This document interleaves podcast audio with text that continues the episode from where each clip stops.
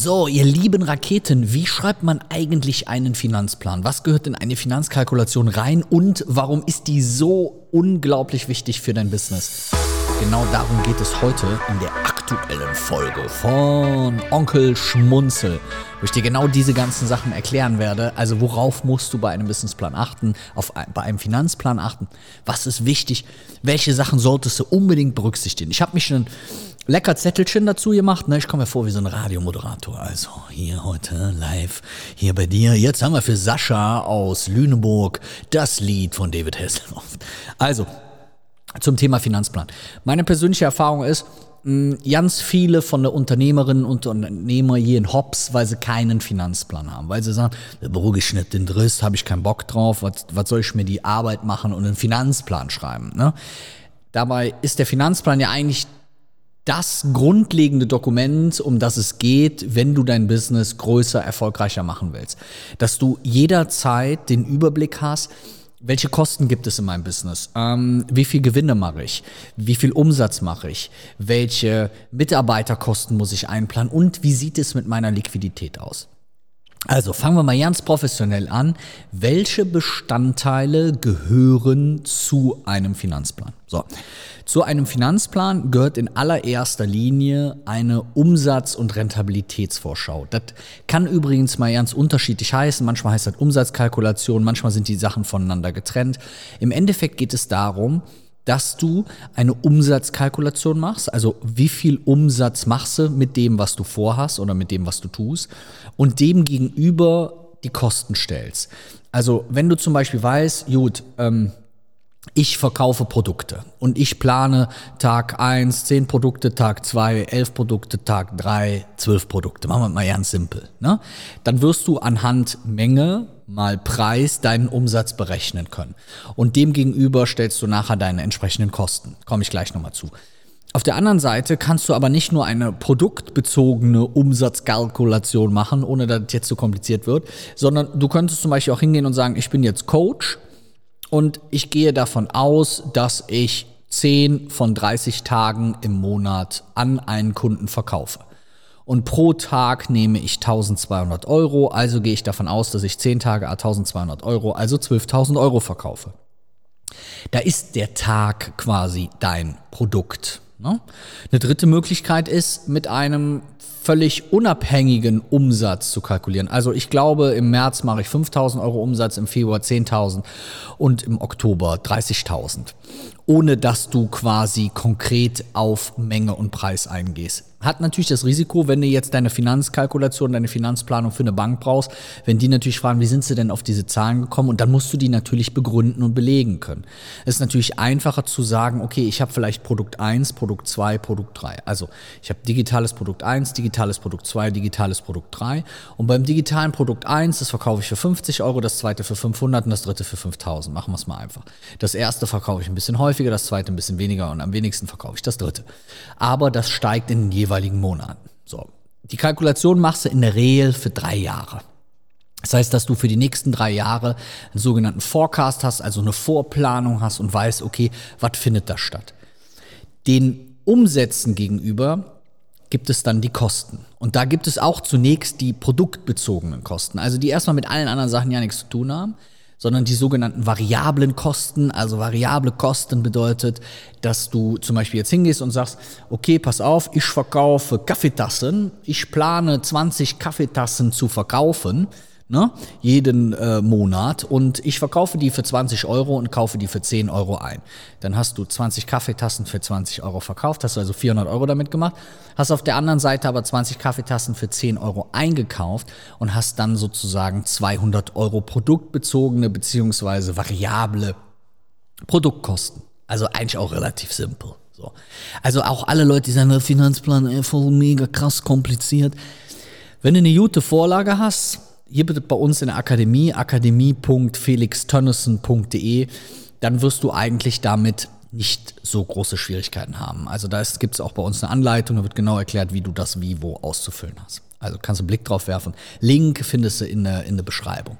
So, das heißt, wir sind bei den produktbezogenen Kosten gewesen. Jetzt gibt es natürlich noch die Kosten, die fix jeden Monat anfallen. Also Miete, Gehälter, Versicherungen, Steuerberater etc. Hier mache ich immer die Erfahrung, nächster Tipp, dass ganz viele Leute bestimmte Posten vergessen. Dann haben die, äh, ach ja, äh, ne, habe ich nicht mehr dran gedacht. Also es ist eher so, dass dort zu wenig eingetragen wird, weil man immer geneigt ist, das Business natürlich positiv zu rechnen für sich, aber auch für die Bank und dann dazu geneigt ist, äh, so die ein oder andere Position mal zu vergessen. Hier gibt es natürlich auch Entwicklungen in den drei Jahren in deiner Finanzkalkulation. Also am Anfang hast du vielleicht keinen Mitarbeiter, dann hast du einen Mitarbeiter, dann hast du zwei und vielleicht planst du nach drei Jahren fünf Mitarbeiter zu haben, was auch immer. Das heißt, dass du hier die entsprechenden Kosten auch jeweils pro Monat einträgst. Das ist aber auch schnell gemacht. Wenn du sagst, ich will die nächsten drei Monate in demselben Büro sein und das Büro kostet mich 1400 Euro im Monat, dann kannst du auch für drei Jahre 1400 Euro eintragen. Gut, jetzt kannst du sagen, gut, das nächstes Jahr kostet dann vielleicht 1450 Euro. Aber das ist relativ simpel gemacht. Das ist die Umsatz- und Rentabilitätsvorschau. Da sind die Umsätze drin, da sind die Kosten drin und unten kommt quasi sozusagen schon ein monatlicher Gewinn bei raus. Also rauszufinden, okay, wie viel wirft denn der Monat eben entsprechend ab. Daneben, nächstes Dokument, gibt es die Liquiditätsplanung. Liquiditätsplanung, da sagen manche Leute, hä, wie, ich habe da Umsatz und Kosten schon berechnet, wieso muss ich noch eine Liquidität berechnen? Liquidität ist, da sagt man bei uns im Rheinland, äh, Watte in Teschas. Also was ist noch da? Was sagen wir mal simpel. Du fängst jetzt mit deinem Business an, du machst die ersten paar Monate 2000 Euro Umsatz, du hast aber 5000 Euro Kosten. Das heißt, deine Liquidität ist im ersten Monat minus 3000 Euro, im zweiten Monat schon minus 6000 Euro und im dritten Monat bist du schon bei minus 9000 Euro, da bist du wahrscheinlich schon hopsi gegangen. Das heißt, hier herauszufinden, dass man durchweg eine positive Liquidität hat, also dass man mit seiner Kohle durchweg im Plus rumhüpft ne? und nicht das Konto die ganze Zeit im Minus rumliegt. Die Liquiditätsplanung ist dann auch die Grundlage dafür auszurechnen, ob du eventuell externe Kohle brauchst. Weil in die Liquiditätsplanung kommt am Anfang auch mit rein, wie viel Geld kommt von extern, ne? wie viel Geld kommt von intern Eigenkapital von dir und reicht das dann. Ne? Also bleiben wir in dem Business, was ich gemacht habe. Jetzt hat Oma mir 50.000 Euro geschenkt. Ich mache in den ersten drei Monaten 3.000 Euro minus. Ne? Da werden die 50.000 Euro logischerweise immer weniger. Ich bin aber immer noch dicke Plus. So, und dann nach meiner Kalkulation bin ich in Monat 9, nachdem ich 9 mal 3.000 Euro minus gemacht habe, drehe ich mich langsam in das Plus und dann könnten die 50.000 schon gereicht haben. Wenn die nicht reichen, dann brauchst du natürlich Fremdkapital, externes Kapital. Auch das wird dann in die Liquiditätsplanung eingetragen. Dann gehst du einfach hin und sagst so, gut, ich habe hier Kredit 1, Kredit 2, Kredit 3 oder Darlehen oder Einnahmen aus Crowdfunding oder was es auch alles gibt. Ne? Crowdfunding hört sich auch gut an. Also Crowd, ne? Crowd, Englisch Crowd. So, das heißt auch das relativ simpel zu machen. Dann gibt es eine Finanzkalkulation oder eine Finanzierungsplanung. Das heißt, dort wird dann konkret eingetragen, okay, wie viel Eigenkapital habe ich zur Verfügung, wie viel Fremdkapital habe ich zur Verfügung und muss ich noch einen Puffer einberechnen, weil die meisten, da haben ein bisschen zu wenig Puffer mit drin und dann gehen die irgendwann pleite, weil die gesagt haben, gut, das muss nach einem Monat schon laufen. Meistens läuft das aber noch nicht nach einem Monat. Also wichtiger Faktor, dann auch eben eine entsprechende Finanzierungsplanung einzutragen. So, das letzte, was da noch wichtig ist, ist die Investitionskalkulation. Klingt auch schon wieder total kompliziert, ist total einfach. Das heißt, zu überlegen, welche Investitionen, wenn du ganz am Anfang stehst, musst du am Anfang tätigen, die du für dein Business brauchst. Also musst du zum Beispiel am Anfang hingehen und sagen, so, jetzt muss ich einen Laptop kaufen und ich muss mir irgendwie noch feine Klamotten kaufen, ich brauche noch eine Kamera und ich brauche noch eine Internetseite. Das, was du am Anfang einmalig tätigst, das sind die sogenannten Investitionen. Da gibt es natürlich auch kurzfristige und langfristige, das lassen wir jetzt mal weg, aber das sind die Investitionen. So, und jetzt hast du rausgefunden, für dein Coaching-Business brauchst du am Anfang 20.000 Euro dann ist das ein Abfluss in deiner Liquiditätsplanung von 20.000 Euro, die du am Anfang tätigen musst.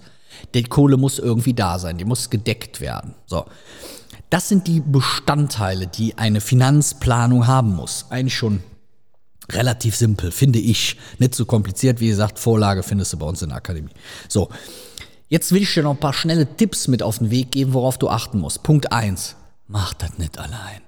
Pass auf, die meisten Leute haben in ihrem ganzen Leben noch eine Finanzkalkulation gemacht. Wie sollen die denn eine Finanzkalkulation das erste Mal dann alleine machen? Das würde ich, würde ich nicht machen. Das heißt, ich würde mir jemanden suchen, der das schon häufiger gemacht hat, der das häufiger getan hat und dann darauf achten, ne, dass derjenige halt auch Ahnung hat und mir helfen kann. Nächster Punkt. Setz deine Kosten bitte nicht zu niedrig an. Und dein Umsatz so hoch. Ne? Da ist so, äh, nach zwei Monaten bin ich schon reich, da bin ich schon richtig krass durchgestartet. Das wird in der Regel nicht passieren. Berücksichtige alle Positionen. Vergiss Positionen nicht. Vergiss nicht nachher einzutragen, ach ja, äh, ich hätte noch eine Versicherung eintragen müssen und so weiter.